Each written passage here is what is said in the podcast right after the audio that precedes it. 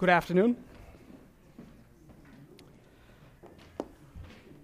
Happy Easter to everyone. I would uh, like to welcome all of us here, uh, especially we'd like to welcome our visitors. Uh, would like to thank our team for leading us in song as we celebrate Easter. And as we uh, begin, uh, can you please uh, turn with me to the, to the Bible? I'll be reading two passages from Scripture. First, we'll be reading the entirety of Psalm 16 and then Acts chapter 2, verse 22 to 37. The verses will come up on screen so if, you're, uh, if, you, if you prefer that.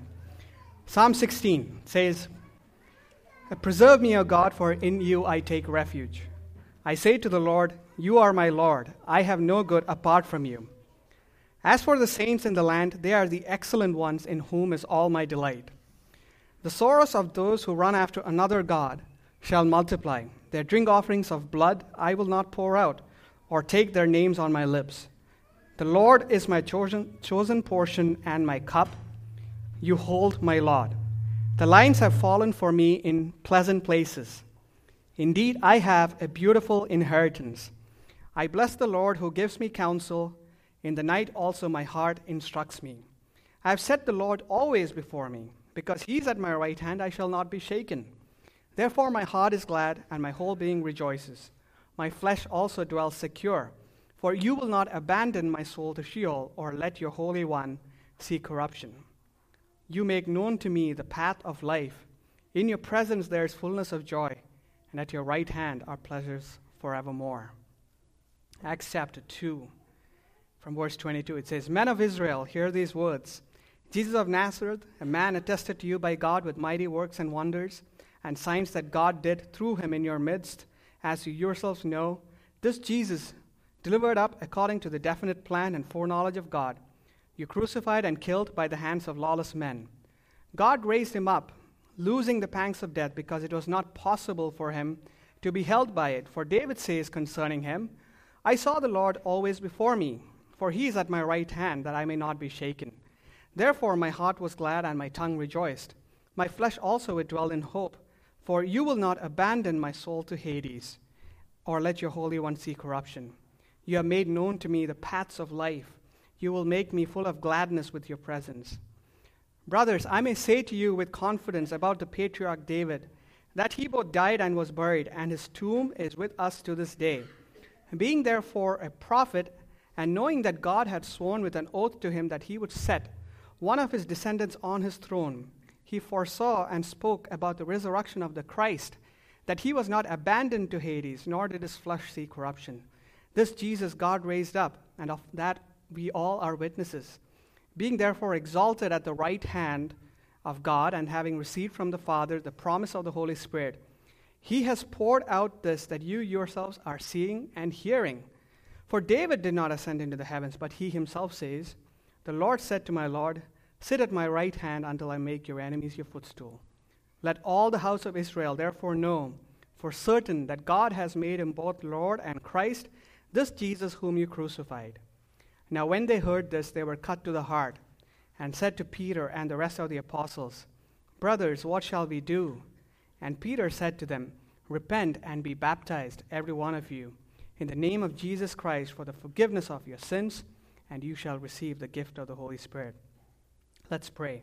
Father God, we thank you, Lord, for this Easter Sunday, for once again bringing to our focus the, the death, the burial, and most of all, Lord, the resurrection of our Lord and Savior Jesus Christ, because of which we have hope today in our life and in our death that we will be with you forevermore. As we spend some time in your word, may your Spirit guide us and lead us, and may we rejoice in your presence forevermore. In Jesus' name we ask. Amen. You know, what I was thinking was that um, it's very hard to, to be in an Easter service if you don't actually believe that Easter happened. What do I mean by that? You can go to Christmas services. In fact, I've been to Christmas services where you know, the church or the preacher doesn't actually believe that, that Jesus was born of a virgin. So the way they spin it is, oh, you know, someone so important came into one of the lowliest situations in life. He was born into poverty. It's a model of, of how we can go through life because someone a great teacher was born into a lowly condition. You can even preach Good Friday without actually believing that, that you know, Jesus rose from the dead, because you could say even the, even the best of people, this world persecutes. But it's very hard to preach on Easter or to be in an Easter service where if you don't actually believe that Jesus Christ rose from the dead. Why is that? How would you spin the central claim of Easter? That a man, that he died, but that he didn't stay dead, that he rose from the dead. And not only that, that he didn't just rise from the dead to die again, but that he will never die and live forevermore. That is a very hard claim to interpret otherwise than, uh, than what it actually says. And, and Christianity resides on the truth of the crucifixion. The Christian faith is incomplete without the crucifixion. You know, our, in, the, in the Word of God, the Apostle Paul says in 1 Corinthians chapter 15, he says, If Christ has not been raised, then our preaching is in vain and your faith is in vain. We are even found to be misrepresenting God because we testified about God that He raised Christ, whom He did not raise if it is true that the dead are not raised. And it says later on, and if Christ has not been raised, your faith is futile and you are still in your sins. Basically, the entirety of Christianity, whether it's true or not, resides on the fact whether Jesus Christ rose from the dead and whether we believe it. If you do not believe that he rose from the dead, then you cannot be a Christian. That's what the Bible says. There's no other way to to, to, um, to say that. You know, the gospel, what Paul is talking about here, is Jesus Christ, the eternal Son of God, who took on human nature, including a body. And he lived a sinless life here on this earth. And he was condemned to die without reason, but under the sovereign plan of God, so that he might die in order to pay for our sins and to redeem the people who follow him from the slavery of sin. He was crucified on the cross and he was buried in the tomb. But then he rose again, bodily, not just spiritually, bodily after three days. And he was lifted up into heaven, and he's coming back again for those who have put their trust in him. That is Christianity. And if we do not accept that, then this service is meaningless. There's no Easter service without accepting that the resurrection is real. We accept the resurrection because it is the Word of God, because, like Peter says here, He and many others, at least 500 people, were witnesses to the fact that Jesus Christ came to them after he had been confirmed to be dead because the tomb is empty and there's never been a plausible explanation given as to why the tomb is empty. And because if the tomb was not empty, Christianity would have had no reason to grow or to be the backbone of a church that has survived and thrived and flourished for 2,000 years. If this was all a tale, this would be just like any other faith that changes form over time or dies out. But the central claim of Christianity has rung out for 2,000 years that Jesus Christ rose from the dead and that he is coming back. So we accept it. Because if we do not accept it, I have no other way to preach but having accepted that, today we'll look at something that is impacted by the reality of Easter. The reality of the resurrection from death that was exemplified and inaugurated by Jesus Christ. And that is the fear of death, which can be overcome, which has been overcome because of Easter. We have the hope of life that overcomes the fear of death because the Bible promises that those who follow Jesus are no longer in their sins and that they will be resurrected from the dead into eternal life with God. Not just a spiritual resurrection, but a bodily resurrection, of which Christ is the first example. Why do we fear death? See, humans fear death because if you think about it, there's something unnatural about death. Our creativity, our, our initiative, you know, to, to, to do so many things, to, to climb mountains, to go into space, you know, as Star Trek says, to, to, to, to boldly go where no one has gone before, seems to show that we do not accept the constraints of time on our life. And we recognize that death is so abrupt that it can cut down the potential of life when we go to the funeral of someone who is young. How often do you hear, he had so much more to offer, or, or she was taken away from us too soon? So we recognize that death is unnatural. You know, the Bible says in Ecclesiastes chapter 3, verse 11, that God has placed eternity into the hearts of mankind, that, that we are meant to live forever. Therefore, the, the, the, the, the feeling of death seems like an unnatural constraint. But the Bible also says, and as we were seeing and hearing, that death is the result of our forefather Adam, his original sin against God, where he disobeyed God and, and said, I would rather take myself over trusting you. And, and when God punished him, death became the seal of the punishment that separated them from God. Not only was their spirit eternally separated from fellowship with God, but also their flesh was condemned to go back into the dust. Dust is dust, as Genesis chapter 3 says.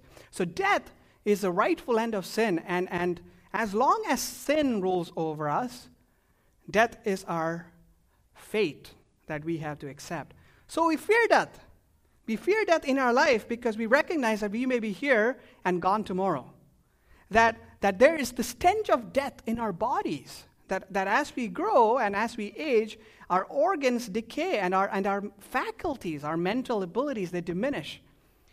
And we fear that once we are gone, the memory of us will be forgotten. That is, that is in other words from the scripture that rings true. Indeed, the fear of death is, in one way, the fear of life itself. Since we are not free to live life as it should be lived because we live it under the specter and the cover of death. See, Shakespeare uh, said this in, in Hamlet. He said, uh, He that cuts off 20 years of life cuts off so many years of fearing death.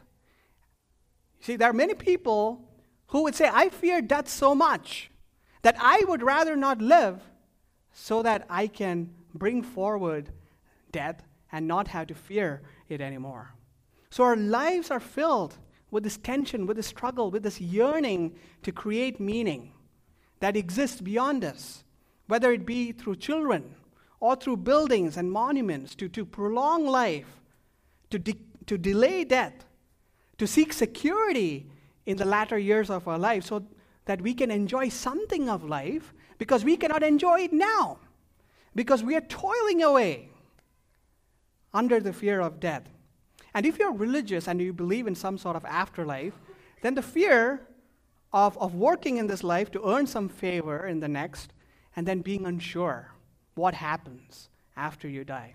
See, our lives are not filled with joy and peace, but rather it's filled with toil and distress because death and, and its many arms covers like a cloud, threatening to lay waste to the pursuits of our life. So we are afraid to die, but we are also afraid to live.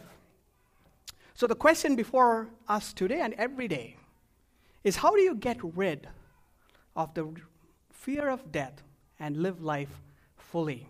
Not just to overcome the fear of death, but to truly understand what it means to live.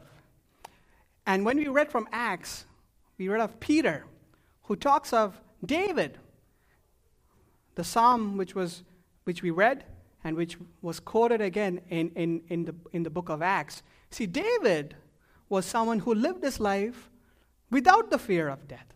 He lived his life with hope because he put his trust in the living God.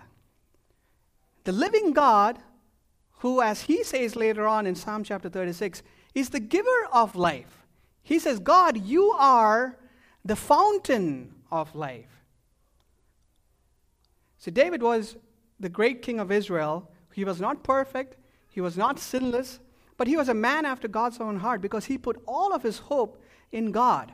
And the psalm that we read is probably taken from a very early period in his life, probably before he even was formally and officially appointed king. When he was still running from his enemies, including the then king of Israel, who were trying to kill him. And we read in the psalm, you know, he says, he, he lays hold of God as his refuge. He doesn't put his hope in, fort, in forts or palaces. He seeks his preservation from God. He says, God, you're my refuge. He says, I have no good apart from you. All the goodness of his life stemmed from his relationship with God. He sought to be in fellowship with those who were like minded. He said, I want to be with the people who have similarly put their hope and joy in the living God. And in his life, he was asked to curse God or to follow some other God for some reason or the other, whether that be for politics or for relationships. But he said no, even at the cost or the risk to his life. Because he said, even if I have no inheritance or security in this world, my inheritance, my security, my portion is the Lord Himself. He says, My portion and my cup is the Lord. You know, like when you slice a pie, and there's a portion that you reserve for yourself. It's the same meaning. He says, My delight, my enjoyment, my pleasure does not come from anything in this world. It comes from knowing the Lord. And then he goes on to say that the Lord is his counselor and he's the instructor that he has. You know, there's a very interesting verse in, in Psalm chapter 16. It's in verse 8. It says, I have set the Lord always before me because he's at my right hand. You know, we often say, you know, Jesus is at the right hand of God, or we will go to be at the right hand of God. But he's saying, God is at my right hand. He's saying, God is my helper. He upholds me, He treats me like a friend, and He will not abandon His friends. And because of that, I will not be shaken by any of life's circumstances. He has stability in his life. So he has hope, he has joy, he has pleasure, he has fulfillment, he has security, he has stability in the Lord. And then we go on to verse 9 and 10 and say, What is the ground for his hope and his joy in life? In verse 9 of chapter 16, it says, it says, Therefore my heart is glad, and my whole being rejoices. My flesh also dwells secure. Verse 10 For you will not abandon my soul to Sheol or let your Holy One see corruption. He says, My heart, my being is glad, and my whole being rejoices. That's also translated, My tongue rejoices. Like I express my joy. And then he says, My body, my flesh dwells secure. He's saying, You cannot threaten my soul. You cannot threaten my body with death because all of my soul and my flesh rests secure in the Lord. And why is that? What is his hope? What is his confidence? What is the reason why all of the things that he has said before this verse he holds true? Verse 10, he says, For you will not abandon my soul to Sheol. He said that I trust in the living God. And if I trust in the living God, and if I do not believe that God can rescue me from death, that if instead I believe that death will overcome me in such a way that I will not be able to enjoy the presence of the Lord again, then it would mean that death is more powerful than God. And he says, God is life. And there's no way that death can be more powerful than life. Therefore, he says, You will not abandon me to Sheol. And what is Sheol? Sheol is just a literary term used for the grave. The Bible uses the word Sheol to, to, to, to highlight the fact that the grave has an endless hunger, hunger and appetite for people. So, you know, the word grave, it, it, it, it is under the ground.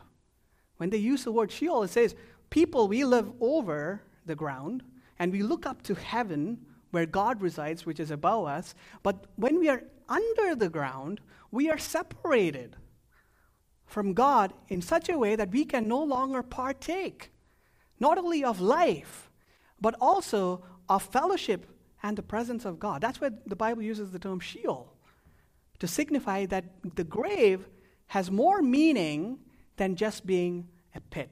Just like we use Mount Zion or the river of Jordan.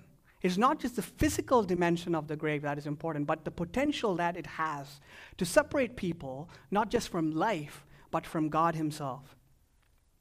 And so, why does he trust that God will not abandon him in the grave? Because he believes in the timeless promise of God. You see, the Bible is full of verses which says, God's love endures forever. His mercies endures, endure forever. Right? When, when we get married, we say, I will love you forevermore. You know, it's wink, wink, right? It's like till, till death do us part. Right? But, but what David is saying is that when God says, my love, my mercy, my faithfulness endures forever, I will take it to mean forever. Secondly, he believes that God will not abandon him because of who God is.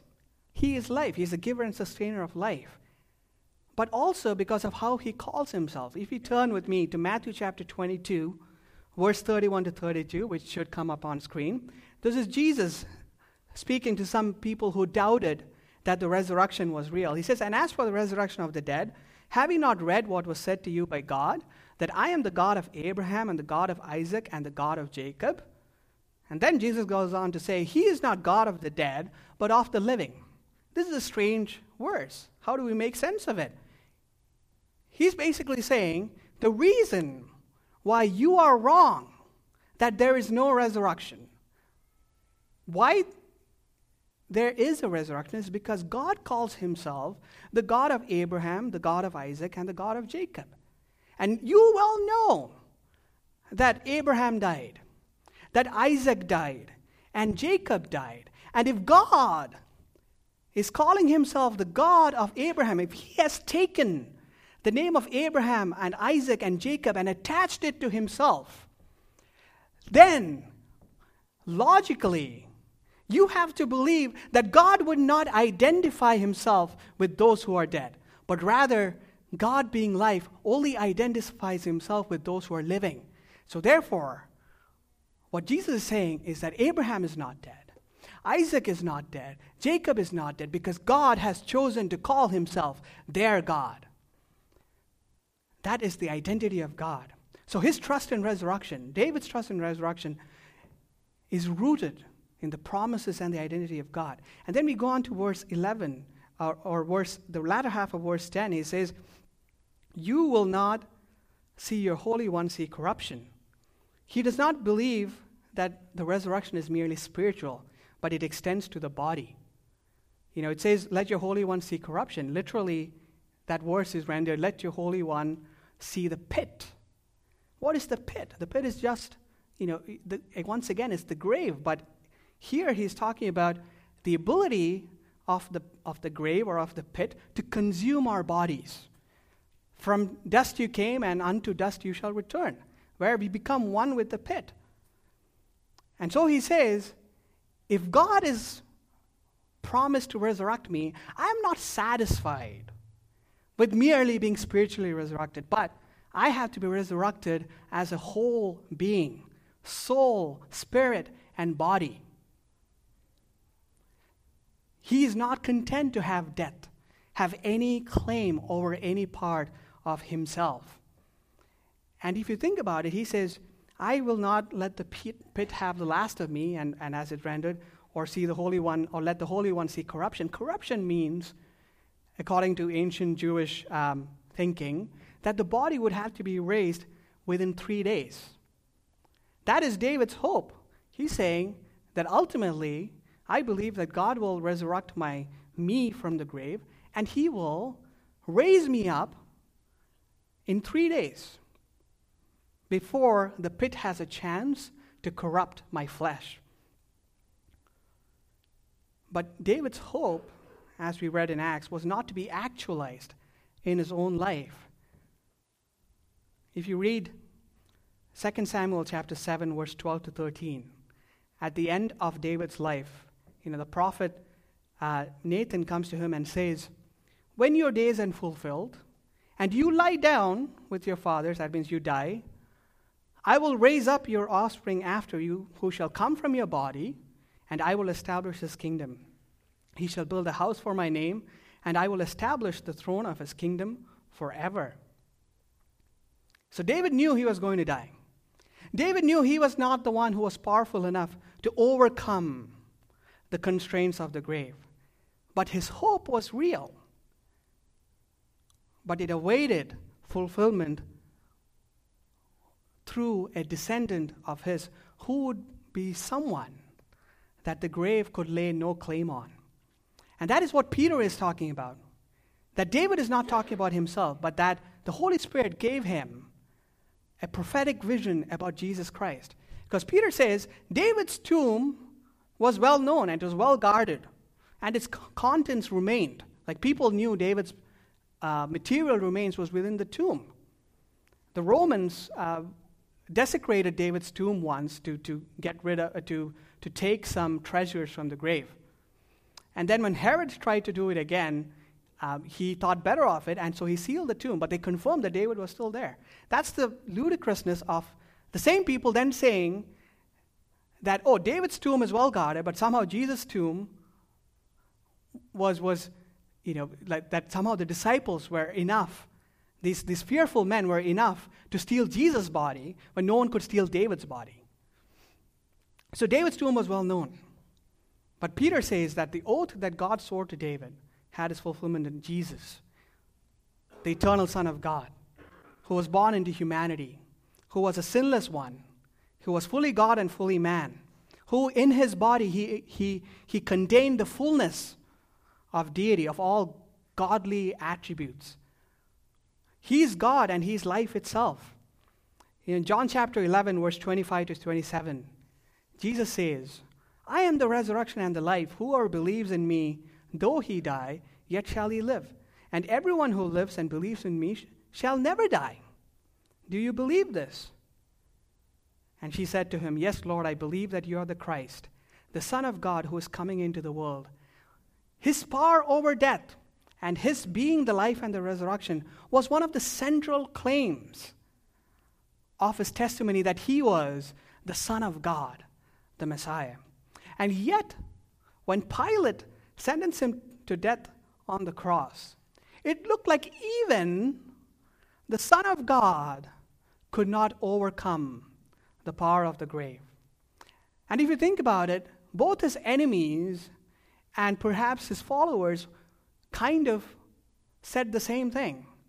The enemies taunted him that if you are the Son of God, bring yourself off the cross, do not die. And his followers also awaited a rescue for their master from the cross. But he was not rescued, he died. And his lifeless body was cradled by his mother and, take, and then taken into the tomb. And there was a stone put over the mouth of the grave to signify that the grave had indeed even seemingly claimed him as a victim. You know, there's an old hymn which says, O sorrow deep, who would not weep with heartfelt pain and sighing? God the Father's only Son in the tomb is lying. Blessed shall they be eternally who ponder in their weeping, that the glorious Prince of life should in death be sleeping. That is the story of Good Friday. But death, as we know, because of Easter, was not to have the final say over Jesus Christ because it had no claim over him, unlike every man who entered his grasp. There was no sin in him, so death could not keep its hold over him. Death had no power over him because he was life itself, life eternal, God who could not be defeated by death. And so, in fulfillment of David's prophecy, Peter said, He rose from the grave, being raised up by God. Peter says uh, in Acts chapter 2 that the pangs of death were loosed because it was not possible for him to be held by it. The pangs of death literally mean labor pain.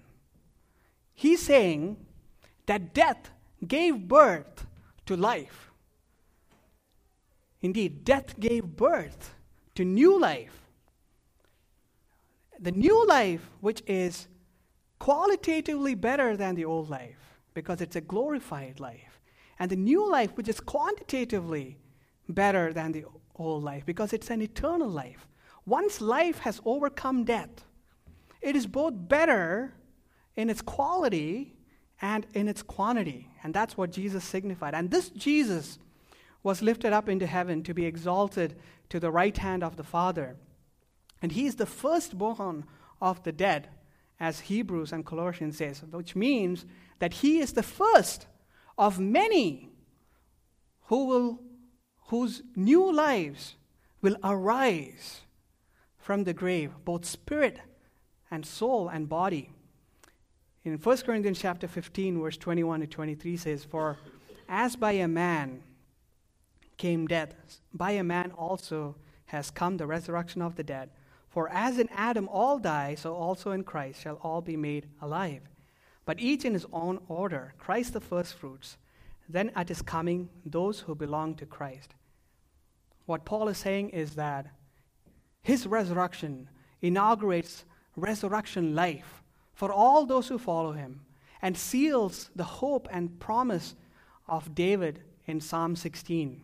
And he says that even though we may die before he comes back, we have the hope that our bodies will not be consumed by the grave. Rather, they will be resurrected when he comes back again for us.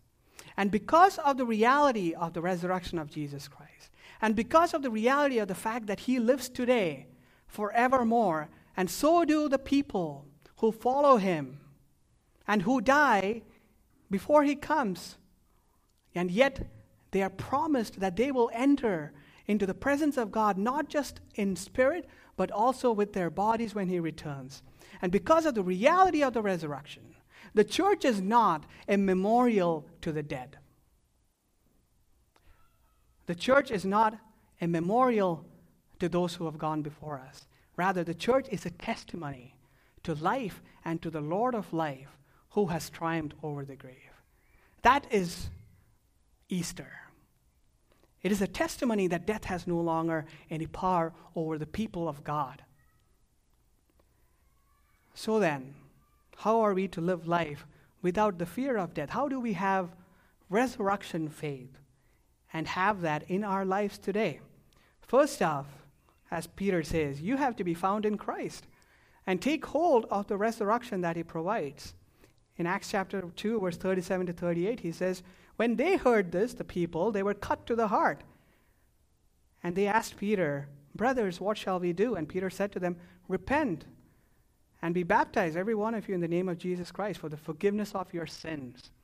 You cannot lay hold of eternal life in the presence of God when we lead our lives mingled with the sin that leads to death and separation from God. Therefore, to lay hold of resurrection hope, you have to first repent of your sins and lay your sins, the burden of your sins, at the cross of Jesus Christ, where he died to pay the penalty for them, and thereby enter into the hope of his resurrection. Secondly, if we believe that Jesus Christ indeed has risen from the grave, we need to live life in the confidence that death has no claim over us. For this, we look back to David. In Psalm chapter 16, the last verse, verse 11, he says, you make known to me the path of life. In your presence there is fullness of joy. At your right hand are pleasures forevermore. See here, he doesn't say, You make known to me the path to life. Many of us live our lives hoping and waiting that we will die, knowing that there's something better. But Paul, David says, You have made known to me the path of life. You see, the path of life means that life is not the goal of the path, but rather the path is life itself. And why is that life itself? Because it is spent in the presence of God who is life. That means today we are on the path of life in the presence of God. We do not live under the claim of death. And then he goes on to say, without a break, it, that path of light will lead into eternity, pleasures forevermore at his right hand.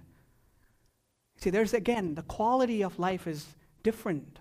There's fullness of joy, there are pleasures, and the quantity of life is different. He says, forevermore. Because of the resurrection hope that we have, we have a new life that is better in every sense than the life that we led. So then, are we able to find our refuge in this life, not in the life to come, in this life in God, to say all our good is in Him, that He is our chosen portion and our beautiful inheritance, are we able to listen to His counsel and to set Him before us on our right hand, on the path of life, so that we can confidently say that we will not be shaken, that our flesh, our mind, our spirit, all of it is secure in the hands of God, that He will not abandon us in the grave, that even if our days on this earth were to end tomorrow, or were to end naturally, the pit will not consume our body, but that it will be resurrected when He comes back to, for us. If we can say that with full confidence, because we have placed our hope in Jesus Christ, who is the firstborn from the dead, then we can live our life confidently knowing that death has no more hold over us, that we do not fear death and what it can do to our soul and to our body. You know, this past year in 2017, there were at least like three movies that came out on, on, on the um, invasion uh, or on the, um, the, what they call the miracle of Dunkirk, which was in the summer of 1940, more than 350,000 British soldiers were trapped in this, in this little landlocked, um, waterlocked kind of a piece of land in France. And the Germans were coming on their way, and they had no escape.